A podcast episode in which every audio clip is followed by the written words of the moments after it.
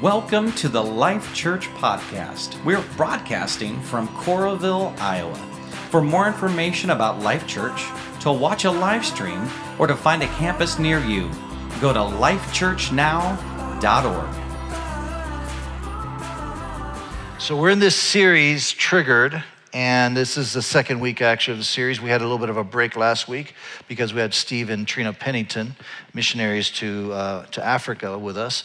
But we're in this series, Triggered, and today I want to talk about, you know, there's a word that I think we've all become very, very familiar with. It's the word contagious, right? Like you say contagious, and immediately probably in fact, there was one of our background images up here looked like it was that spiky coronavirus cell back there, you know? Like you say contagious and you think COVID-19. And so consequently, we've taken all kinds of precautions. We wear masks, we social distance, you know, that's what's happening. You have to do that because it's contagious. Well, during this season that we've been living in, of whether it's a pandemic, whether it's, racial tensions, whether it's economic difficulties, during this season we've been living in, there's another virus that has been actually creeping up. And it's creeping into our homes. It's creeping into our marriages. It's creeping into our friendships. The virus I'm talking about is the virus of anger. How many of you know that this has been an angry season in many, many ways? And it's contagious. And I mean, it's affecting so many people. So many people these days are triggered because of anger. Triggered to anger. Now, you might not say you're angry, but you might say something like you're tired, you're discouraged, you're frustrated. I mean, you might be feeling that right now, and it's kind of manifesting a little bit as anger. I mean, just anger's contagious. I mean, it just takes one, you know, you see this, it just takes one person to be angry to get a bunch of other people around you to be angry. And so if you're sitting here right now in Coralville, or if you're watching in Cedar Rapids right now, don't look around, don't make eye contact, but it's chances are there's somebody near you that's carrying a virus, the virus of anger. And if you don't believe anger is contagious, go to one of our news outlet websites, the websites of our news outlets like CNN or Fox or whatever, and then start reading the comments section. Like the comment sections where all the angry people live. Seriously, just read the comment section. And don't stay there long, because I know for me, if I start reading the comment section and on these news feeds, you know, I start reading the comment section, I mean, within 3 minutes, there's some emotion starting to rise up inside of me. Like somebody just said something really, really stupid there. And I gotta correct that. And I'm having an imaginary argument with somebody I don't even know, because I'm reading this comment section, and then I close my computer and I leave, and I'm just slam the door, and Christy's like, what's wrong? I don't know, I'm angry. Anger is contagious. Now, we've talked about this before. Anger is usually described as a secondary emotion, so you can think of anger kind of like the lights on your dashboard in the car, right? So once that light starts flashing, the issue is not the light. That's not the issue is what triggered the light. It's something that's underneath the hood that needs to be dealt with, right? Now, you might say, well, let me just deal with this by getting some black electrical tape and putting it over the light, but it really doesn't deal with it, because there is an issue and it's under the hood. And so if you want to deal with the issue, the flashing light that you're seeing, you need to actually look under the hood. You have to address what's under the hood. That's how you get untriggered. It's not by focusing on the light, it's by focusing on what's underneath. And so maybe that's true for some of you. Like you feel angry, but under the hood is fear. There's a lot of fear going on these days. Like maybe you're afraid because you feel like, you know, you're not sure if you're going to financially overcome the past couple of years. Or maybe you're, a restaurant owner, and man, this has been bad for the last couple of years, and you might feel you're angry, you're afraid, because you might feel like all this work that went into starting this small business or this restaurant was for nothing. And so you're feeling afraid, but saying you're afraid is kind of weakness. So you don't say you're afraid, instead you just get angry at the situation. That might be what's under the hood. Maybe underneath the hood is regret and shame. Like you look at your life and there's some things that you regret. Some actions that you took that you wish you could undo. Some shame that you're carrying around, and all these regrets, all this shame comes out as anger. And instead of actually dealing with the issue underneath the hood, you start blaming others for what's going on in your life. Or maybe under the hood is just fatigue and frustration. I mean, I don't want you to raise your hands or anything, but if I just think about the last couple of years, all the work that has gone into the last couple of years, I just feel tired. It just makes me feel worn out.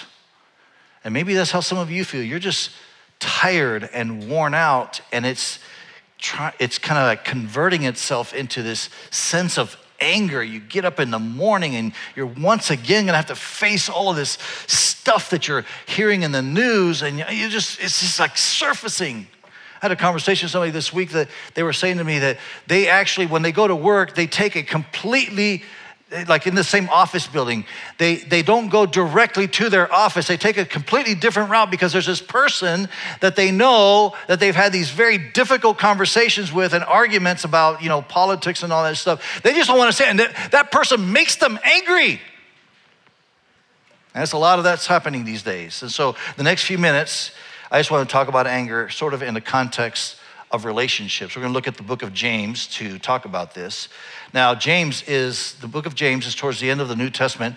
James is the half-brother of Jesus. How would you like to have Jesus as your older brother?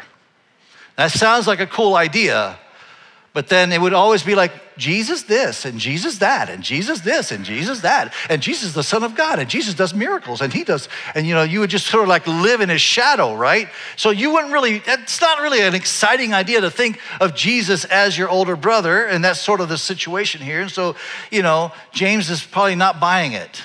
James is like, I'm not sure about this Jesus guy, yeah. Okay, he did a miracle, one or two, and stuff, and he always beats me when we play war and stuff, but Jesus. But then Jesus is crucified, and he's buried, and then 3 days later, he comes back to life again, and then Jesus walks out of the tomb, looks at James, and says, I told you, bro. I told you. No, he didn't say that. But it convinced James. James is convinced that he truly is the Son of God. And so now James is just committed to telling people about Jesus. So the book of James was written to some Jesus followers that were experiencing some incredible pressures, especially in that society that they were living in. Many of them had lost their jobs, they lost their homes, they were separated from their families, they were facing this uncertain future. There's a lot of emotions flying out, a lot of frustration, a lot of fear, a lot of disappointment, a lot of anxiety. And so what does James talk about in an environment like this? He starts off by talking about anger. But listen to how he kicks it off in verse 19. He says, understand this, my dear brothers and sisters. I'm going to stop there with my dear brothers and sisters because James is doing something very, very amazing and tries to help us get context. Okay, because so easy sometimes it's for us to think of ideas, themes in the Bible as in isolation. Like God talks about fear and he talks about holiness and we see it all in isolation, but you have to understand it's always in the context of relationship. And so James is going to talk to him about anger, but he kicks it off by saying, understand this, my dear brothers and sisters. Like, I get it. You might be having some issues. You might be facing some trouble. You might be facing some difficulties. But remember, she is your sister. Remember, he is your brother. So you might be right. You might have issues and you might be right, but your relationship supersedes you being right. He's your brother. He's your sister. And we need to hear that, guys. We especially now need to hear that. I've never been in my entire life as a follower of Christ, I've never been in a season where more brothers and sisters are polarized against each other like I've been in the last couple of years. I've never seen that before. And so James speaks to us and he says, understand this, my dear brothers and sisters. It goes on. The second part of verse 19 says, you must all be quick to listen, slow to speak, and slow to get angry. It almost sounds like Dr. Phil's talking to us, right? Quick to listen, slow to speak, slow to get angry. Now, you have to understand something. This is not a suggestion. James is giving a command here. It's not a suggestion. It's not like a best practice of Dr. Phil. This is a command. Now, I can get it. I can get into the command if there were qualifiers, right? But there's no qualifiers here, right? Hey, you have to be quick to listen, slow to speak, slow to become angry, unless that person you're talking to is not making a reasonable argument. Unless that person is from the other political party. Unless they're just incredibly annoying. You can then, it's okay to speak, say, get angry and say things, right? But there's no qualifiers here. You must be quick to listen, slow to speak, slow to become angry, he says. Because, here's the thing, look what it says in verse 20. Because human anger does not produce the righteousness God desires. Human anger does not produce the righteousness God desires. Human anger doesn't give you the kind of life God wants you to have. Human anger doesn't give you the kind of relationship you want to have with your children. Human anger doesn't give you the kind of marriage you want to have with your wife or your husband. Human anger does not produce the righteousness that God wants for us to have. And so as we talk about anger, I know that there's some of you here, you're like, okay, Rich, yeah, I don't know what human anger is, but like, that's not me. Like, I don't cuss, and I don't scream, and I don't yell, and I don't throw things across the room. I don't do any of that. You know, like, I don't do that stuff, so you're not talking to me. I don't know who you're talking, but you're not talking to me, right? But maybe you don't do all those things, but maybe you do it in a different way. Like maybe you're manipulative. You're not an extroverted anger person, but you're a manipulative person. You kind of express your anger by making yourself the victim, right? Like you've experienced something in a relationship, and now all you could talk about is how you are the victim. And that whoever you're relating to needs to recognize that you're the victim. They need to see that you're the victim. Everybody needs to feel sorry for you. You're the victim. Or some of you express anger by getting sarcastic. You know, you make critical comments, you use sarcasm.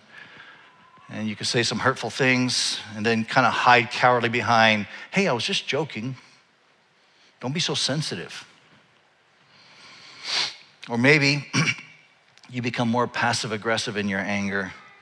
Like you withhold attention. You withhold attention, you withhold affection until you get what you want. You're just holding it back. You don't give, and somebody comes along and says, hey, how are you doing? I'm fine. But you're really not. Because you're manipulating the relationship by being passive aggressive. And so yeah, maybe you don't have a short fuse, maybe you don't blow up, maybe you don't throw things, but the way you do it is a lot more, you're like more like a silent assassin. You don't make a lot of noise, but man, the people that have crossed you, they're piling up. So James says, human anger does not produce the righteousness God desires. So think about what tends to drive anger. What makes us angry typically? Typically what makes us angry is because we feel like we're right. Like we hear something, we hear somebody contradicting what we're thinking, what we're believing, and we feel we're right. And you need to know that I'm right, and I need to make sure that everybody understands that I'm right. And so I think in verse 20, as he's saying this, does not produce the righteousness God desires. What James is trying to tell us is that we need to make a choice. We have to decide whether we're going to be right or whether we're going to be righteous. And so you ask yourself the question, when things start to surface, when you start getting into discussion with your wife, and I used to call those with my wife animated discussions because they get a little animated, right? We're both firstborns. We both have to have our way. We're both, like in charge. And when I met my wife, this is a total side story. When I met my wife, I'm not kidding you, she was 24 years old. She had 4 piercings in one ear, 3 piercings in another ear. She had short hair. She was driving a Jeep CJ7, lifted, chromed out package on her way to Bible college. She was in charge. And so we have these animated discussions, and every once in a while we have these, and it's in the middle of that I have to make a decision. Am I going to be right, or am I going to be righteous? That's what James is really asking us here. And James wants to help us understand how we can grow in that, how we can become more like God, to have more of the righteousness of God. In verse 21, here's a few things that we need to do. First, he says, you need to get rid of all filth and evil in your lives. Wow, that's pretty direct. Get rid of all filth and evil in your lives. Now, you have to remember, this is James talking in the context of relationships. He's talking in the context of speech, in the context of anger, how we talk to one another. He says, you need to get rid of this, right? And he uses this repentance language, get rid of. That's repentance language. The idea is there's images. Bible uses language that oftentimes there's pictures behind this language. And the image is that you're wearing dirty clothes. And you walk into a room, and it smells, and it stinks. And you walk in the room, and you're smelling up the room. Well, you need to get rid of those clothes. You need to discard them. But here's what I get. I understand that maybe your mom gave you those clothes. That's why you kind of act that way. Or maybe your dad gave you those clothes. Or maybe you've always worn those clothes. I mean, you've always raised your voice when you're angry. You've always said those things. And the idea here that James is trying to communicate is, listen, this is not only just an offense, because his repentance language is not only just an offense to another person, it's actually an offense to God. It's a sin against God.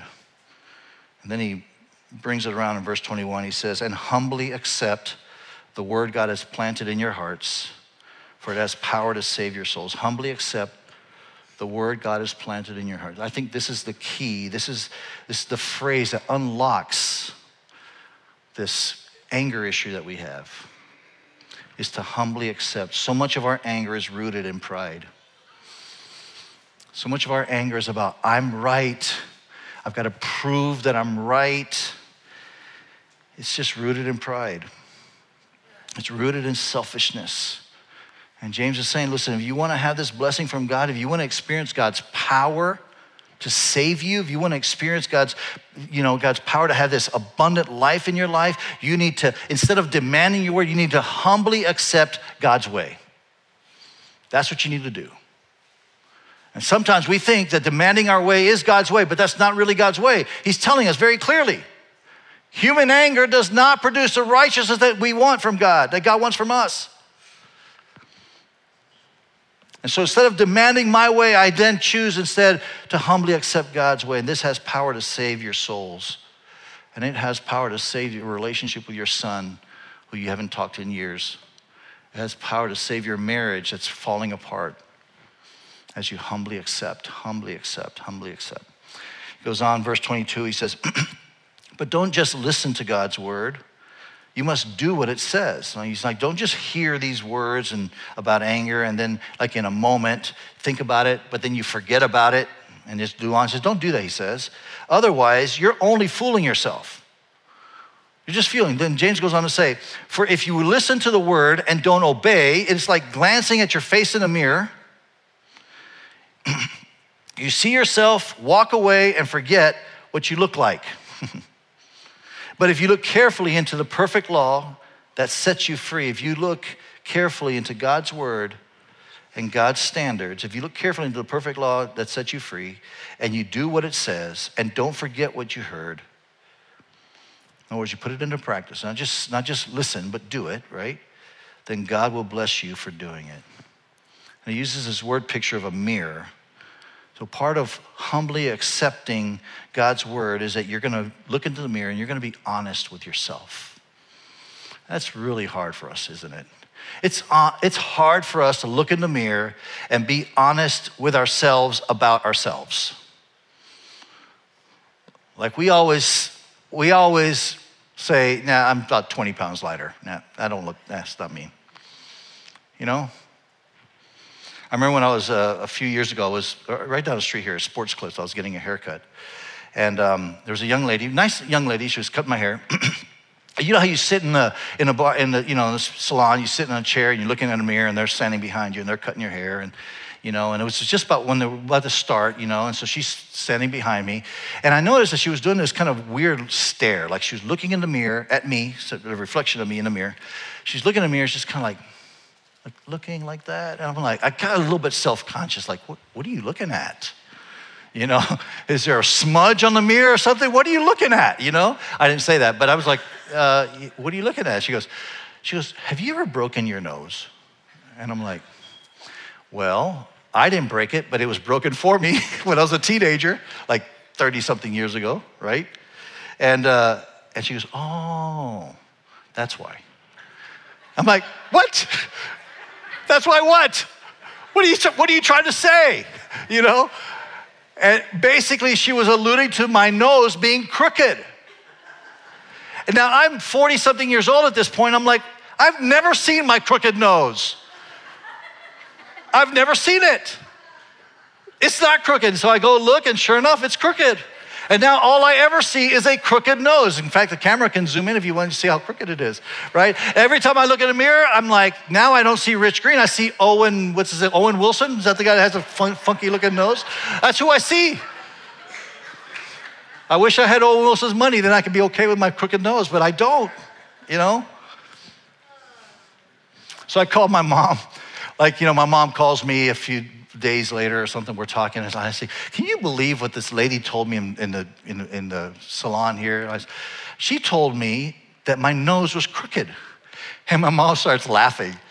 If you have to know my mom, she has this burst out laughing, just big laugh. She starts laughing, and she goes, I can't believe it took you this long to notice.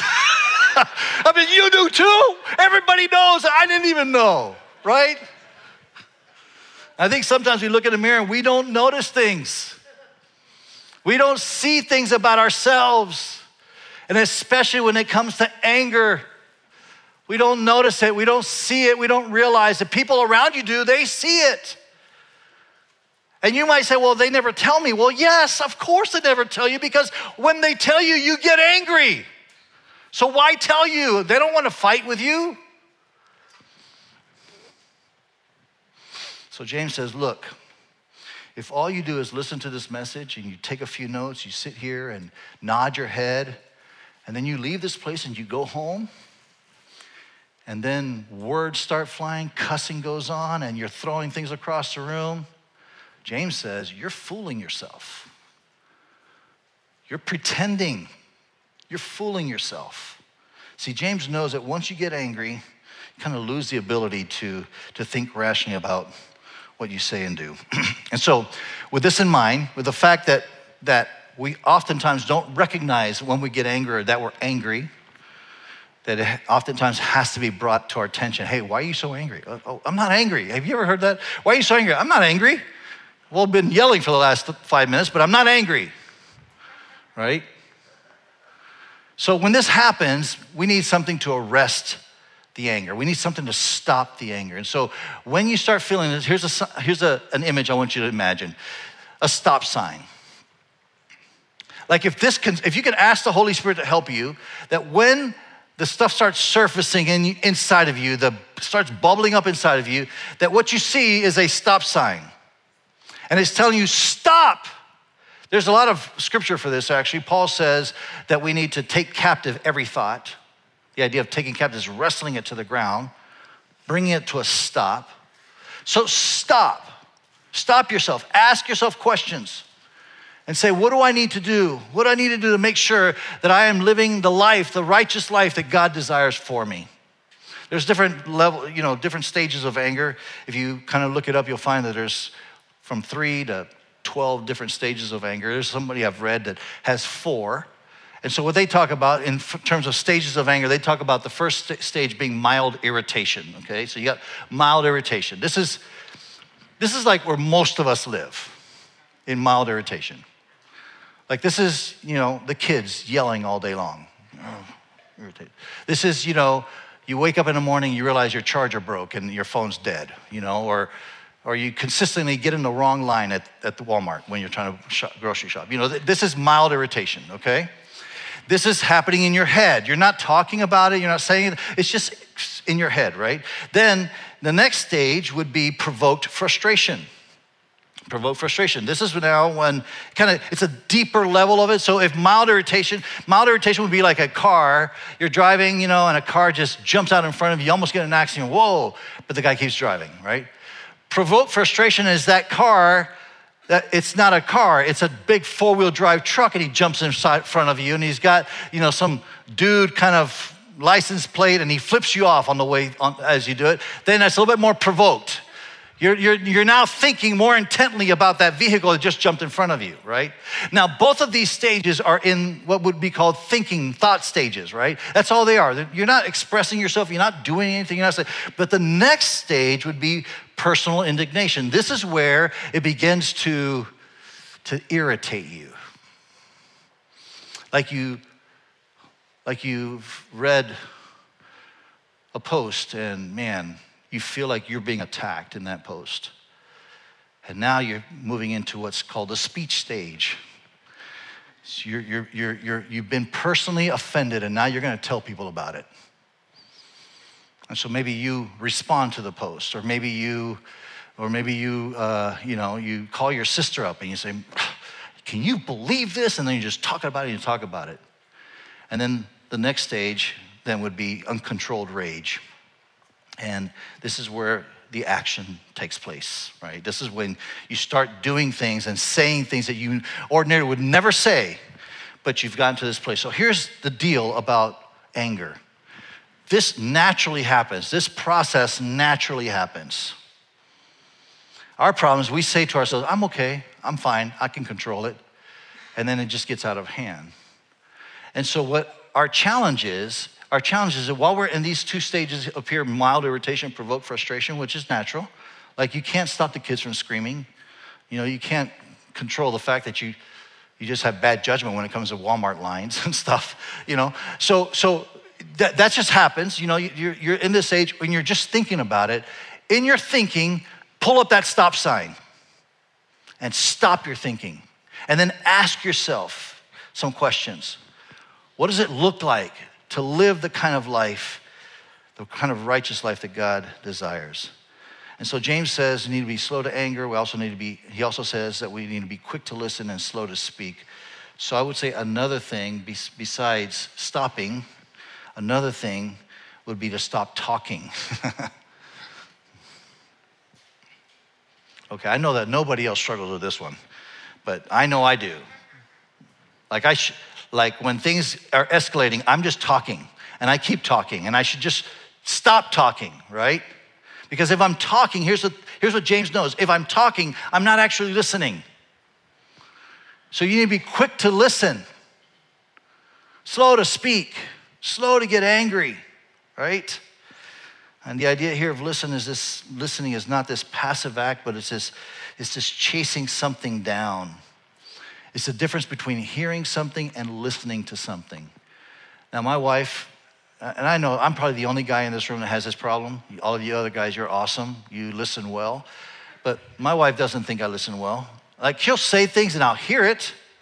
And I might even be able to repeat it back to her, but she'll always say, okay, I think you hear me, but I don't think you're really listening to me. And it's true, because oftentimes what happens is when I'm hearing something, I'm already formulating an answer or response. And so if you're already thinking about what you're going to say next, you're really not listening. That's just the nature of our brain. And so James would encourage us to listen. I think one of the ways that we can be slow to speak and slow to become angry and listen well is to ask questions. I'm going to be honest with you guys. I'm talking about a realm right now I have to be honest, I'm not very good at it. It's true. I'm not good at it. If my wife was here, in fact, my wife should be up here preaching this section because she's actually really good at it. I'm not. I talk too much. I don't listen well. And it's because I guess I'm a pastor and I get up here and I always have answers and I don't really have questions, but really we should ask questions. Ask good questions. So you begin to feel anger rising up inside of you. Instead, what you should just stop and just ask a question, how does that make you feel? It's interesting that when you start asking questions, here's what happened. It disarms the other person, right? I would encourage you to try this. Like even today, when you start feeling the frustration surfacing, rising inside of you, and maybe there's a little bit of an animated discussion going on, to stop and just ask some good questions. If a teenager that's feeling, cheated or whatever, they feel like you're not listening to them well, or your rules are too strict. You want to really blow their mind. Instead of just telling them, this is my rule, do it, just say, hey, how do these rules make you feel? They'll stop in their tracks like, what? Actually, if you really want to mess with the system, teenagers, when your parents are angry about you staying out too late at night, ask your parents questions about how they feel about you staying out too late at night. That'll really blow their minds, right? Ask good questions. And so James says, be quick to listen, slow to speak, slow to become angry. Stop and listen, then stop and look, right? Look at yourself in the mirror. Take an honest assessment. Let's all stand. I think one of the ways that we can take an honest assessment is when we remember what Jesus did for us on the cross. When we do that, it can lead to repentance. It tells us in the Bible that his kindness leads to repentance, right? That when we deserved anger, like you and I, we deserve to be on the receiving end of God's anger, every one of us, because of our sin. But we didn't get anger, did we? We got grace.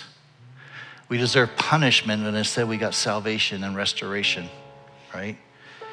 And so when we receive that, when we understand, when we get a mental image of the fact that Jesus has paid the price for us, that when I was not deserving of it, but yet he poured grace into my life. When I understand that, it allows me to extend grace to my wife, my children, my coworkers, the people I'm in relationship with. Just having this image of what Jesus did on the cross.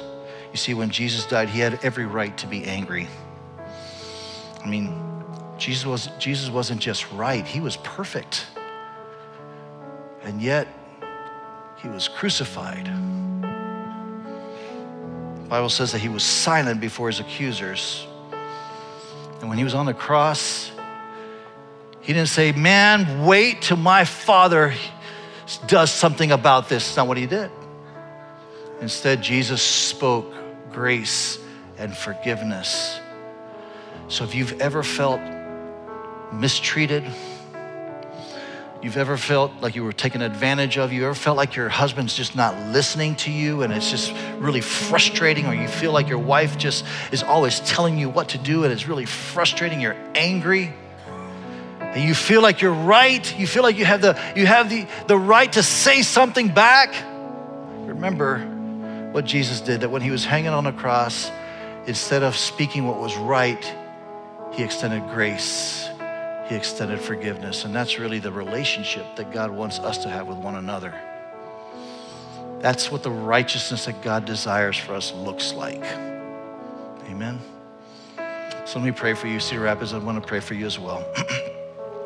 Father, I just want to thank you.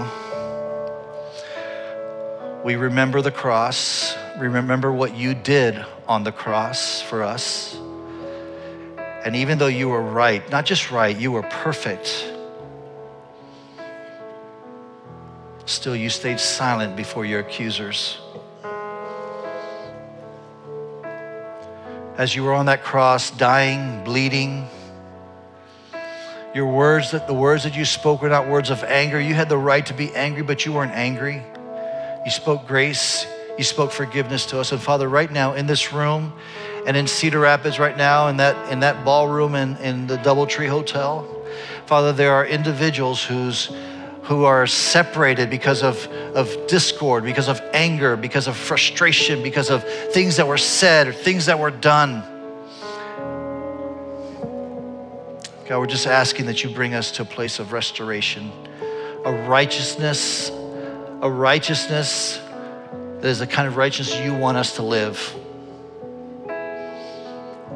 Father, sometimes we want to be right, but Lord, more importantly, help us to be righteous with one another. And just as James encouraged us to be quick to listen, slow to speak, slow to become angry, help us, Father, in our relationships with our wife, with our husband, with our children, with our parents, with our co-workers. Help us, Father, to be quick to listen, slow to speak, and slow to become angry. In Jesus' name.